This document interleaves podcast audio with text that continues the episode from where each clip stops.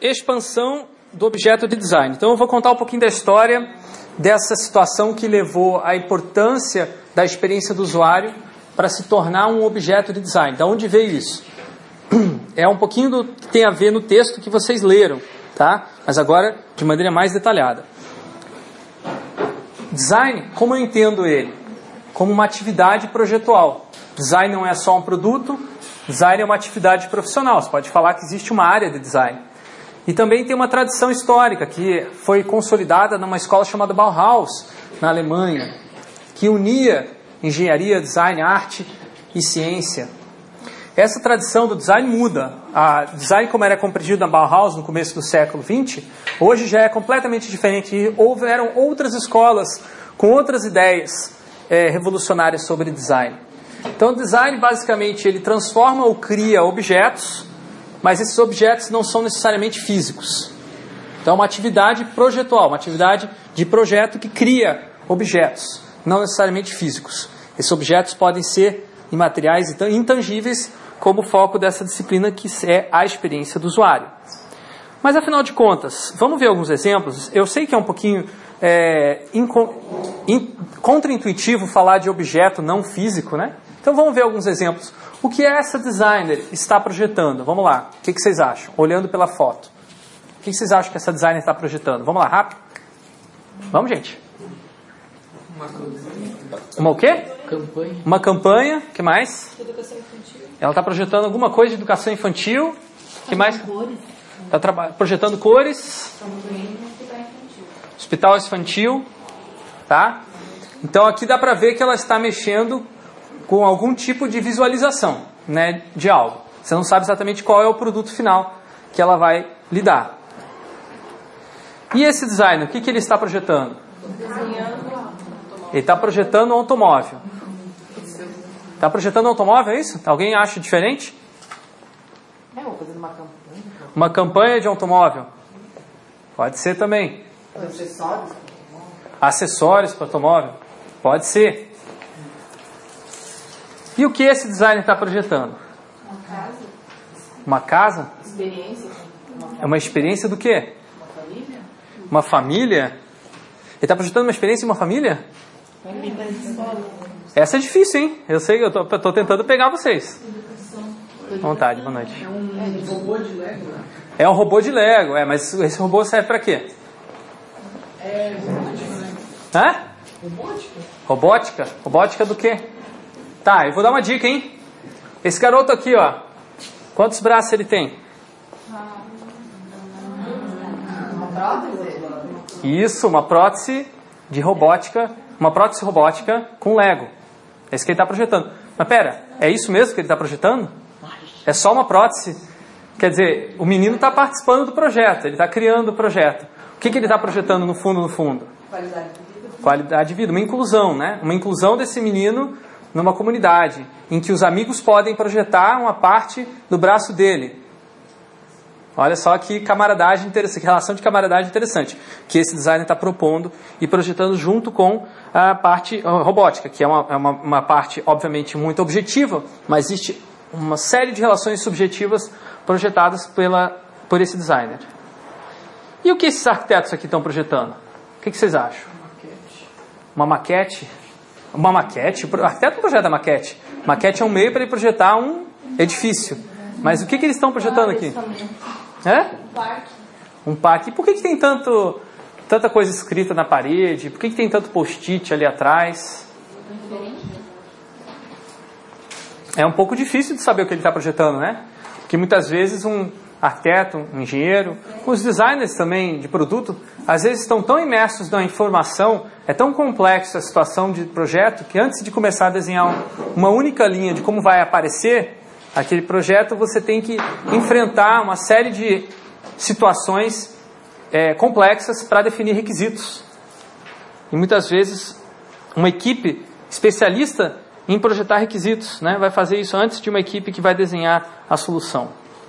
E o que, que essas profissionais de saúde estão projetando, hein? O que, que vocês acham?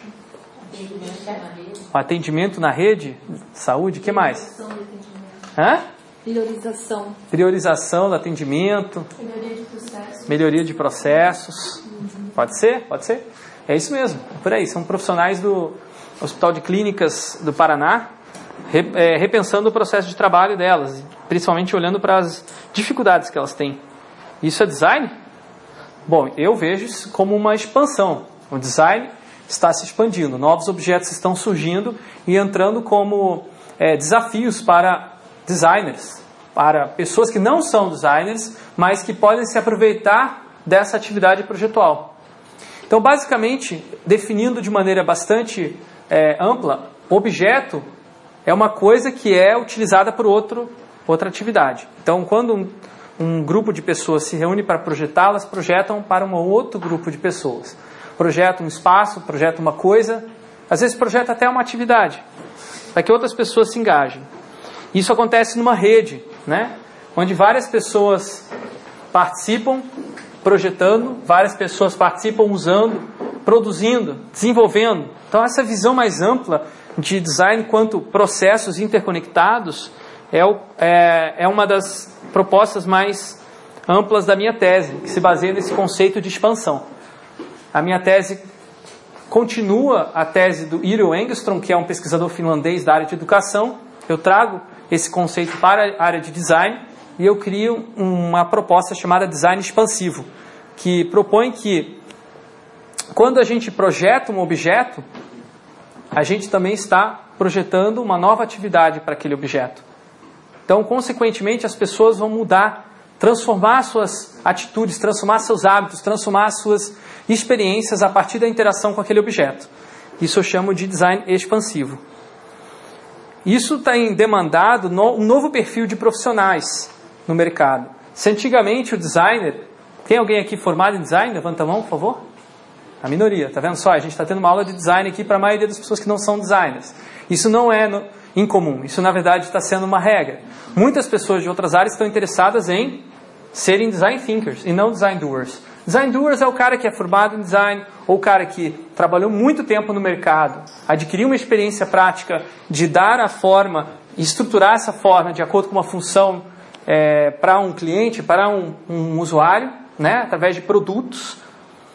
Só que agora nós temos uma, uma demanda cada vez maior no mercado de projetar processos, processos variados, que podem servir a diferentes produtos que na verdade são continuados, são customizados e determinados pelos seus usuários, que já nem podem mais ser chamados somente de usuários, porque eles também participam do projeto, podem ser considerados designers amadores.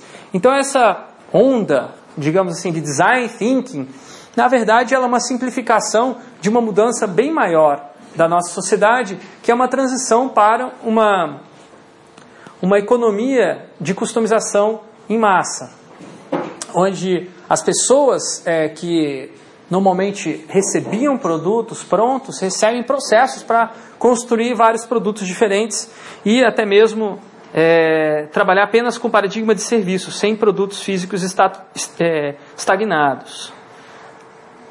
Então, esse aqui era o, uma evidência de como essa transformação.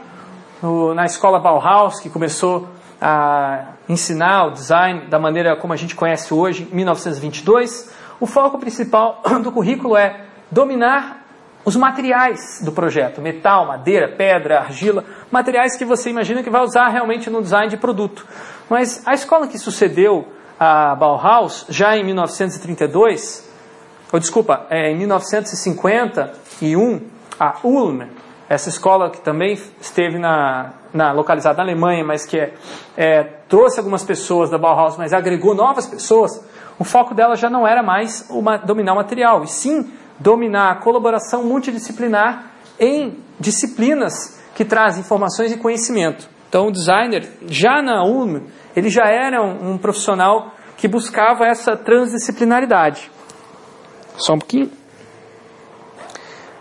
Na situação atual, a gente vê um, uma situação muito mais complexa do que a visualizou, porque os projetos trans, é, é, multidisciplinares como por exemplo é, Brasília, que foi projetado por vários especialistas, é, esse projeto moderno que parecia ser perfeito, ele não consegue dar conta da complexidade que surge quando as pessoas começam a, a aparecer de todos os lados e fazer atividades inesperadas e eventualmente quebrar as regras do projeto. Então, a gente está vivendo um momento de transição para um tipo de projeto que não se preocupa somente com a racionalidade e com a mitigação de todo tipo de risco e incerteza, mas que pelo contrário, em que a incerteza, em que a surpresa e a emoção, ela é um resultado desejado, inesperado, porém esperado. Essa contradição entre você projetar algo que você não sabe como ele vai ser quando ele estiver em uso, quando ele estiver no mundo, essa contradição se torna o motor que impulsiona a atividade de design na contemporaneidade. Aqui é um exemplo muito interessante do espremedor de Louis. Para mim, ele é um divisor de água. Ele é um projeto do Philip Stark, um designer é, considerado às vezes um artista. Tem muita gente no, na comunidade design que não acha que ele faz design porque ele quebra algumas regras clássicas do tipo forma deve seguir a função do produto. Então, nesse produto, se o objetivo dele é espremer limão, espremer laranja, a forma dele deveria ser a maneira mais funcional para se espremer uma laranja, que não é o caso aqui. Essa maneira não é funcional. Se você espremer uma laranja aqui, um limão, você vai sujar toda a sua cozinha. Vai se espingar para tudo quanto é lado. Mas não importa. O fato de você espremer esse limão é, de maneira totalmente diferente, você criar essa expectativa do que vai acontecer, é o que engaja as suas pessoas quando elas vêm na sua casa e veem que você tem um juice salad e perguntam, mas isso funciona mesmo? É possível espremer um limão com um objeto tão estranho assim? E sim, você mostra que é possível, embora não seja tão prático, e você dá risada de repente. Então esse produto aqui, juice salad, ele não é um espremedor funcional que serve apenas para você obter o suco, mas serve também para você obter uma conversa com as pessoas, para você obter uma reflexão, para você obter uma admiração. Todos esses atributos de o que a gente vai chamar aqui de experiência. O projeto melhor documentado de experiência do usuário na história dessa área, né, eu considero que é o carrinho de compras da IDO ele foi projetado a partir de uma experiência de ir ao supermercado.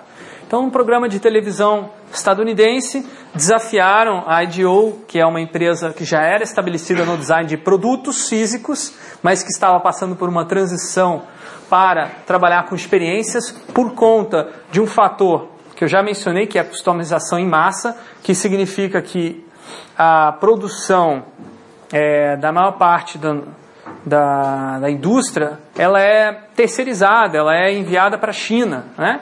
enquanto as agências, os escritórios de design, a inteligência se mantém aqui no Ocidente, né? determinando, digamos assim, quais seriam as novas formas. Então a, a IDO, buscando, percebendo essa transição da mudança da, da indústria dos Estados Unidos para a China e para outros países da Ásia, ela começa a trabalhar com algo que é mais imaterial, intangível, que é o processo de design, que já era muito bem desenvolvido da empresa, começa a ser vendido como um, um produto. E aí surge, mais para frente, nessa época eles ainda não utilizavam esse termo, o termo design thinking. Então esse design thinking basicamente é você observar as pessoas num determinado contexto, desenvolver uma empatia por elas, né, perceber as dificuldades que elas estão tendo, sentir isso, incorporar, projetar uma ideia através de, da participação de uma equipe multidisciplinar e você considerar várias ideias, rejeitar algumas, combinar outras e prototipar, colocar um, uma, esse produto, essa ideia para teste né? Nesse caso, isso aqui é um protótipo, não foi produzido em massa, é apenas um conceito que foi testado pelos usuários. Então, os usuários deram ideias, os designers da equipe multidisciplinar, construíram esse protótipo, voltaram no supermercado e testaram. Então, aqui tem ideias como, por exemplo, você poder tirar a, a, uma, uma bandejinha, colocar na, no, na fruteira ali, selecionar, colocar de volta dentro do carrinho para ter um fluxo muito ágil né, de entrada e saída dos produtos né, e você poder pagar na própria, no próprio carrinho, né, você ter o leitor do código de barras de cada produto, por aí vai. Uma série de inovações que surgiu aqui, mas a principal mesmo não é do carrinho, e sim o processo. Esse programa de televisão ele fez um impacto muito grande é, na, na época em que ele foi ao ar e depois, muitos anos depois, através do YouTube. Mas esse aqui é só um exemplo de design thinking que visa manter o status quo. Agora vejamos um exemplo de um projeto de design thinking que visa questionar o status quo. Isso também é design, tá? Embora algumas pessoas possam dizer que isso é arte. Você já deve estar se sentindo um pouco é, impertigados com essa imagem. Duas pessoas nuas, um homem e uma mulher, com coletores de odores é, naturais do nosso corpo. Fazendo o quê? Fazendo um dating às cegas, onde que a única informação que você tem da pessoa é o cheiro corporal dela. Elas não se veem, elas estão em salas separadas, mas estão conectadas por esses tubos que permitem que elas se cheirem. E você pensa, puxa vida, mas que coisa bizarra. Mas se você observar hoje em dia, existe uma gama muito grande de websites de dating com coisas muito bizarras também. Talvez muito mais bizarras, como por exemplo, Trump Dating. Né? Você, nos Estados Unidos, pode procurar uma pessoa que tem a mesma opinião política que você para é, desenvolver-se afetuosamente. O que, que, tem a ver uma coisa com a outra? O que, que tem a ver o cheiro com. Não, eu acho que o cheiro está mais prático, né? Porque você vai conviver com aquela pessoa, você vai eventualmente cheirar a pessoa, né? Agora, se ela, você vai ter que votar junto com a pessoa, isso eu não sei se. Enfim, é, o fato é o seguinte: as, as nossas relações humanas hoje estão cada vez mais intermediadas pela tecnologia. E a tecnologia propõe experiências. Muitas vezes a gente não percebe que essas tecnologias estão propondo experiências para a gente. Às vezes a gente acha que aquilo que a gente está tendo com a tecnologia é uma relação natural. Por exemplo, a gente acha que a maior parte das pessoas no mundo são muito mal educadas por causa do Facebook. Porque o Facebook nos coloca numa situação, numa experiência em que a briga, em que a, a querela gera maior visualização. O Facebook tem essa regra. Quanto mais comentários as pessoas colocam, mais reações, mais aquele post é visto, mais chances tem das pessoas verem aquilo e ficarem presas dentro do aplicativo, buscando novas querelas para ver. Ou seja, é uma, é uma velha fórmula da, do Ibope, né, de você colocar algo polêmico. Só que a diferença é que não são atores profissionais que estão interpretando papéis, são pessoas reais interpretando elas mesmas. Ou seja, é, o Facebook ele propõe uma experiência em que nós somos os atores e nós estamos colocando a nossa vida em jogo na frente de um monte de outras pessoas. Para quê? Para enquanto, é, enquanto um produto para é, empresas que gostariam de fazer publicidade direcionada. Eu não estou questionando a interesse das empresas, eu estou questionando o interesse do Facebook e não deixar isso claro. Porque essa experiência que está sendo proposta, ou seja, o produto do Facebook qual é? É usuário. Ele vende você para os anunciantes. Isso não está claro. Isso não está claro, as pessoas não sabem que isso está acontecendo e esse é o problema.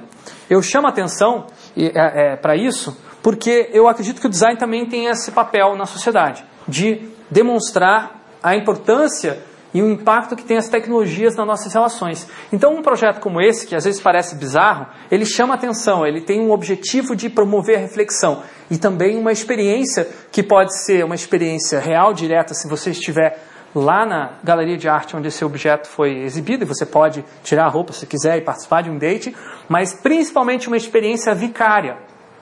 O que é uma experiência vicária? É aquela que você tem ao assistir um filme. Você liga um filme, você não sente aquelas emoções que o filme está propondo? Claro, filme ruim não, mas um filme bem feito, às vezes você pula na cadeira, você chora, você isso é uma experiência vicária. É uma experiência que você tem como se você fosse aquela pessoa que está ali dentro. E é isso que o design está tentando trazer nesse projeto. E é isso que eu tento recuperar quando eu falo que é, a experiência é um objeto de design. e que a gente pode ter experiências é, muito ricas através da tecnologia, desde que isso fique claro, desde que seja aproveitado e não seja simplesmente a tecnologia utilizada como uma ferramenta puramente funcional que serve apenas para executar aquilo, aquele desejo que a pessoa, ou melhor, aquela necessidade que a pessoa tem imediatamente. Então, universidades de vários lugares do mundo estão repensando seus currículos de design, inclusive lá na PUC-PR a gente teve recentemente uma reformulação completa do curso de design, é, inspirados por é, universidades como a Carnegie Mellon, que hoje está falando de que todo design busca interações. O projeto né, do design é, primeiro, você entender que você tem um mundo objetivo, os objetos, né, você controla, né, você define as formas deles, mas existem serviços que dependem das pessoas. E esses objetos estão sempre dentro desse serviço e as pessoas não são controláveis. E aí você tem a possibilidade de inovar socialmente, mudar os hábitos, né? transformar a sociedade, criar uma transição para uma sociedade mais é, sustentável. Né? Tudo isso são, é, são objetos bastante ambiciosos que o design está cada vez mais preocupado. Né? E aí eu defino de uma maneira bastante abrangente que o foco do design hoje em dia é performance emergente. O que, que significa uma performance? Significa algo que acontece quando as pessoas estão interagindo, né? não é um produto, é um processo. E cada vez que acontece a performance, ela é diferente. Então também não é aquele processo de trabalho que está escrito dentro da documentação da sua empresa. O processo que eu estou falando aqui é aquele emergente que acontece quando as pessoas estão interagindo no dia a dia. E esse é o foco do design da contemporaneidade. Essa performance é medida pelo desempenho, pode ser um desempenho quantitativo, pode ser um desempenho qualitativo.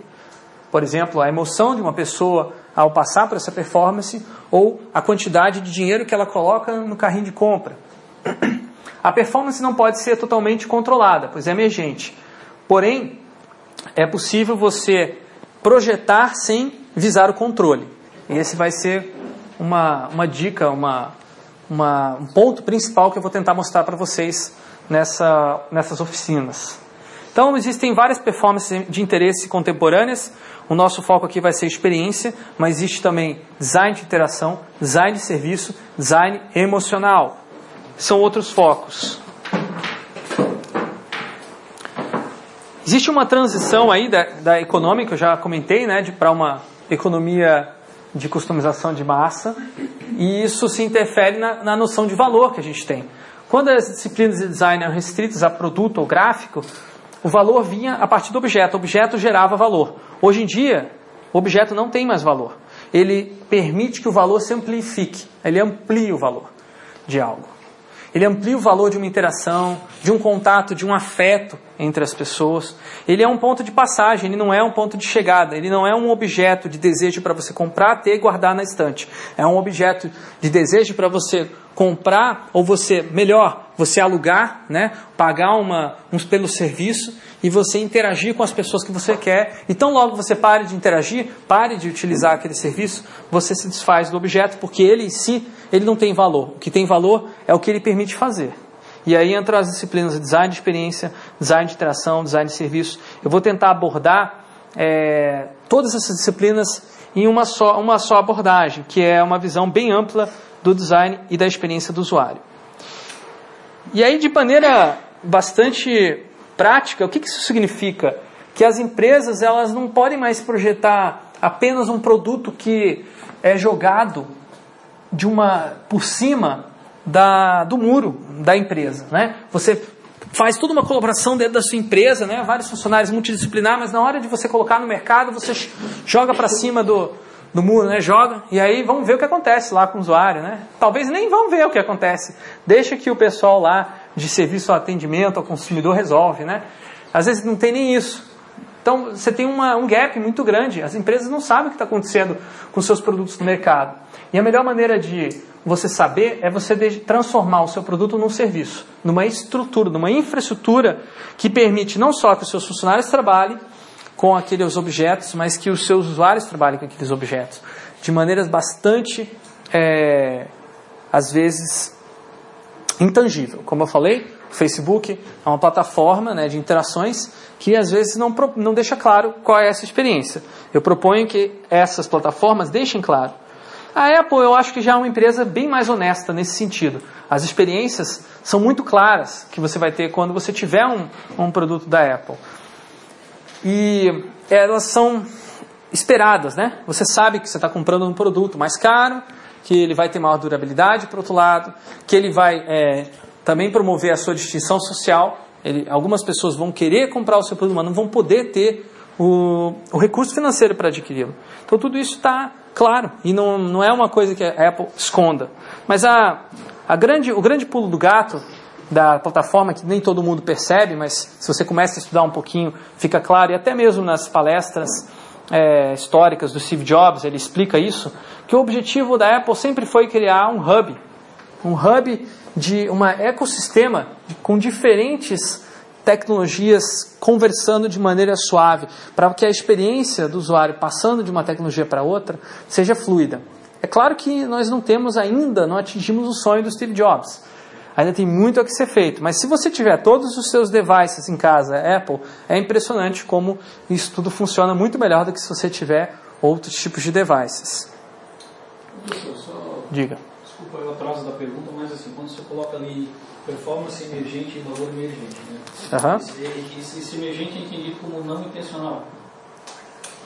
Não do ponto de vista de quem criou o objeto, mas intencional do ponto de vista de quem está dando valor a ele. Quem, por exemplo, pega um objeto e usa esse objeto para aumentar o valor de algo, essa pessoa tem intenção. Mas muitas vezes a pessoa que criou o objeto para permitir que isso fosse acontecesse, ela não sabia que o, objeto poderia ter esse valor ou, agregar, ou aumentar esse valor. É, daí que vem a real questão. Na verdade, isso pode é uma faca de dois gumes. Com certeza. Se os requisitos não estiverem corretos, eu posso ter um valor emergente ou um, Você pode ter um valor emergente indesejado, né? desejado. Claro, com certeza. É o risco. É o risco. Essa, essa é a abordagem é, do design para a experiência do usuário, é uma abordagem é, que envolve risco e incerteza. Mas a gente aborda isso daqui a pouco em outros, em- através de um exercício. Pode ser? Pode, pode ser. É, é daí que eu vejo o ponto de vista de UX, e não da massificação, do, da personalização de, de coisas. Né? A gente vai fazer uma transição. Na, na verdade, eu quero propor que existe uma economia da experiência, mas a gente chega lá. A massificação da, quer dizer, desculpa, a customização em massa, ela é um primeiro passo no sentido da, da economia da experiência. Mas eu estou adiantando um pouquinho o conteúdo. Pod- Podemos ir um pouquinho gradualmente? Então vamos lá. Só para terminar então aqui essa, essa questão da, da Então aqui vou dar um exemplo, tá? É, antigamente as empresas elas visavam é, negociar produtos através do paradigma do valor de troca. Então você tinha um cliente interagindo com um produtor. E aí esse, esse produtor oferecia o, o produto e falava, olha, esse produto vale tanto. Aí o usuário falava, ah, eu aceito trocar por esse tanto, eu quero esse produto. Uma negociação tradicional, economia tradicional, economia focada na troca, economia capitalista focada num valor pré-definido que muitas vezes é representado pelo dinheiro, mas não só por, ele. Aqui você tem uma negociação muito mais difícil de mensurar, que é a negociação pelo valor de uso. Por quê? Que é difícil mensurar? Porque o usuário ele se torna, o cliente, ele se torna um co-criador. Ele participa da criação da experiência, porque essa experiência não está predefinida no produto. Ele que vai dar sentido a ela. E nesse processo, ele vai buscar a qualidade de uso como prioridade na negociação. Então, o valor financeiro, o valor de troca, ele passa a ser menos importante do que o valor de uso. Só que quando isso acontece, o valor de uso também é, acaba tornando o valor de troca muito difícil de ser equiparado. Eu vou dar um exemplo aqui, curioso, tá? É, eu morei na Holanda, então, quatro anos como estudante de doutorado. Tinha um apartamento bem pequenininho na Holanda, é difícil você ter um espaço grande, mas bem é, decorado graças a uma empresa chamada IKEA, que vende é, móveis com excelente projeto de design, projeto de produto. Só que o, o, lance não é que, se você olhar cada um dos produtos, você vai olhar, puxa vida, é barato, é, é, uma, é uma estrutura excelente, é, é robusto, é, é bonito, mas o ponto principal é que ele faz parte de uma linguagem visual que todos os produtos combinam entre si. Se você comprar qualquer coisa e quer colocar no seu apartamento, e eles têm uma gama muito grande de opções, eles vão combinar. Mesmo que você não tenha muita noção de design de interiores.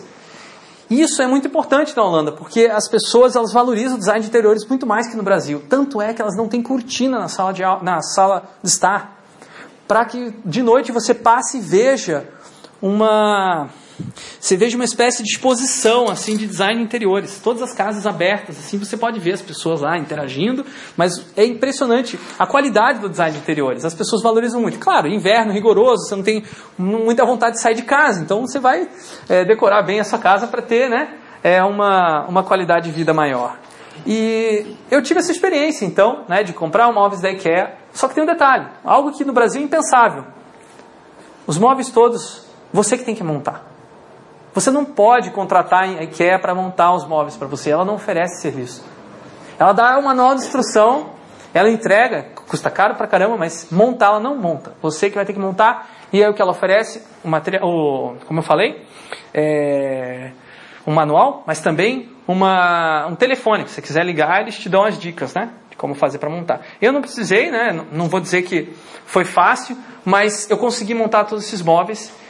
E a sensação de montar todos esses móveis da minha casa é estranha, mas é uma sensação de orgulho muito grande, uma, uma sensação de apego àqueles objetos, porque eles têm uma parte de mim. Os erros que eu cometi na montagem, pequenos erros, né? E o fato de eu ter participado daquele processo me fez uma, uma, ter uma vontade muito grande de trazer eles para cá, para o Brasil, quando eu voltei para cá. Mas eu não conseguia. Não tinha é, condição financeira, não valia a pena eu trazer esses objetos para cá, né? Então, eu fiquei numa situação muito difícil. Quanto que eu vou, por quanto que eu vou vender esses objetos?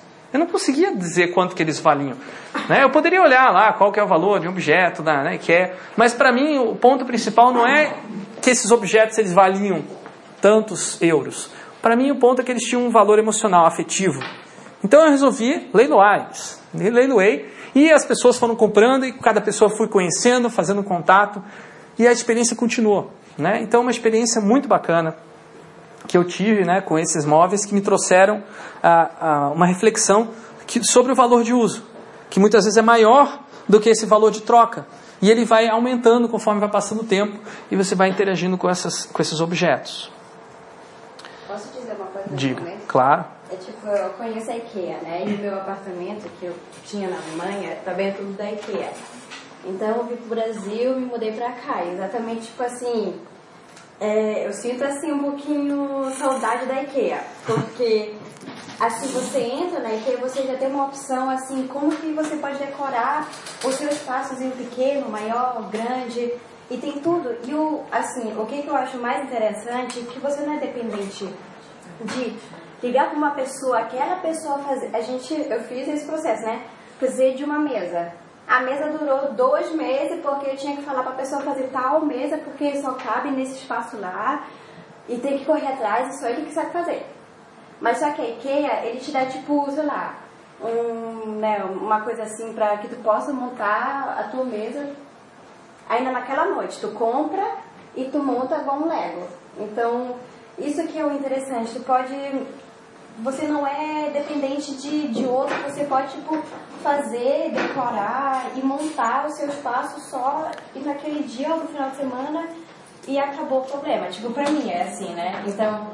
É... No Brasil existe uma. Na verdade, o preço ainda é muito mais atrativo. Você consegue comprar muita coisa com muito pouco dinheiro. Isso. É. Mas o, o, principal da IKEA não é o preço, não. Eu percebi, obviamente que ele atrai, é primeiro ponto, mas quando você compra IKEA, um produto, você quer comprar todo o resto IKEA. Por quê? Porque eles combinam muito bem entre si. É impressionante, é uma, como eu falei, é uma linguagem. E é uma linguagem que se reflete não só na parte visual, mas uma linguagem também mecânica, porque os, os produtos de fato podem ser grudados um no outro, até mesmo de uma maneira que não foi pensada pelo manual. Mas voltando então aqui, é, então esse valor que a gente está falando aqui, né, valor de uso, ele tem sido aí a grande preocupação das startups, das empresas que tentam é, inovar, digamos assim, no, em novos mercados. E esse modelo chamado Value Proposition Canvas é o modelo mais utilizado hoje nas startups para definir que valor que essa startup vai entregar. E esse valor não é valor de troca, é valor de uso. E aí a pergunta que a, o modelo faz é quais são as dores que o seu cliente, o seu usuário tem e o que, que pode trazer um ganho. E aí o ganho do ponto de vista emocional, né? O que, que pode é, estimular esse usuário a ficar feliz, né? E aí você monta uma proposta de valor que inclui os criadores de ganho, os analgésicos e os produtos e serviços que vão oferecer esses criadores de ganhos e os analgésicos. Então aqui o foco principal é a diminuição das dores e aumento de ganhos. Isso acontece através da experiência, não acontece através do produto.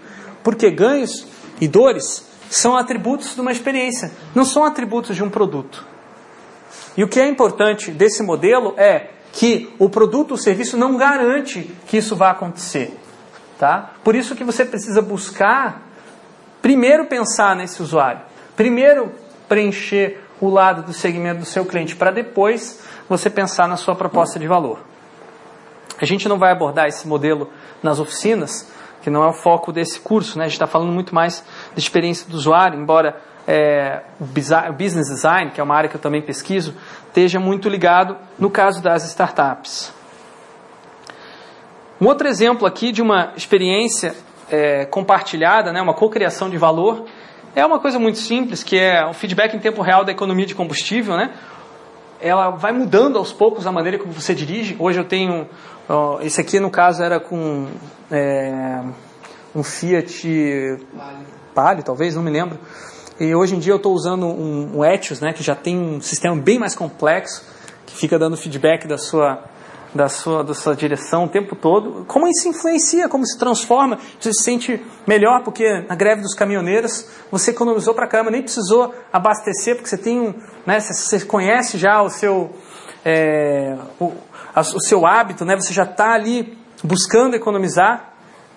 Então isso aqui é uma relação de um objeto que transforma o meu comportamento e o meu comportamento transforma esse objeto. Essa interação é uma é uma interação que gera um valor de uso maior do que simplesmente eu me mover de um lugar para o outro, mas ter a sensação de que eu estou fazendo a minha parte para reduzir o consumo de combustíveis o máximo que eu puder. Né? Com isso, é, tendo uma pegada de carbono menor e também contribuindo aí para o país continuar andando quando tiver greve de caminhoneiro.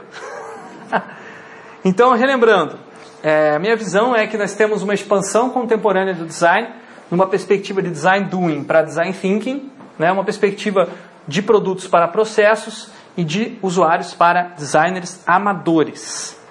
Ok. Então, o objeto de design hoje ele se mistura com o próprio usuário. Às vezes você não consegue dizer onde que você está projetando o produto e onde você está projetando um usuário para aquele produto. Porque quando a pessoa começa a usar aquele produto, ela começa a se habituar a usar o produto daquele jeito e você acaba projetando o jeito que a pessoa é. Quer dizer, o hábito da pessoa entra através do produto e a pessoa muda a maneira dela ser. Claro, tem limites, né? Como gente, mas como a gente já mencionou, o Facebook tem mostrado que é poderoso. É possível você mudar muitas pessoas, bilhões de pessoas, influenciar eleições, inclusive. Tá? Influenciar eleições é só um dos usos políticos que essas ferramentas podem ter. Mas elas podem ter é, usos políticos positivos também, como por exemplo influenciar as pessoas para terem comportamentos de consumo mais conscientes. Isso que é, digamos assim, um novo, uma nova área de possibilidades de atuação para o design que eu acho muito interessante, que é pensar a relação entre comportamento das pessoas é, e o projeto. O, até que ponto você consegue que as pessoas se autodeterminem, descubram o seu perceba o seu comportamento e transforme esse comportamento através do que o design oferece para elas. Então, esse objeto novo ele inclui marcas evidentes de regras, divisão do trabalho e várias características que o próprio design coloca ali dentro. Né? Você consegue perceber que ali tem uma intenção de é, interferir o comportamento. E existem várias atividades que estão disputando. Não é, um, não é só uma pessoa, não é só o Mark Zuckerberg que quer influenciar as eleições. Né? Existem várias empresas, vários grupos políticos, vários é, entidades estatais que estão ali influenciando nesse jogo. Por isso que recentemente ele foi parar lá no, no Congresso americano e dar testemunho, porque tem muita gente que está interessada nisso. Né? Então esse projeto da experiência do usuário ele também é um projeto é, disputado, um projeto muito mais é, impactante e relevante para a discussão pública do que era, por exemplo, o design de uma cadeira. Ok, até aqui. Dúvidas?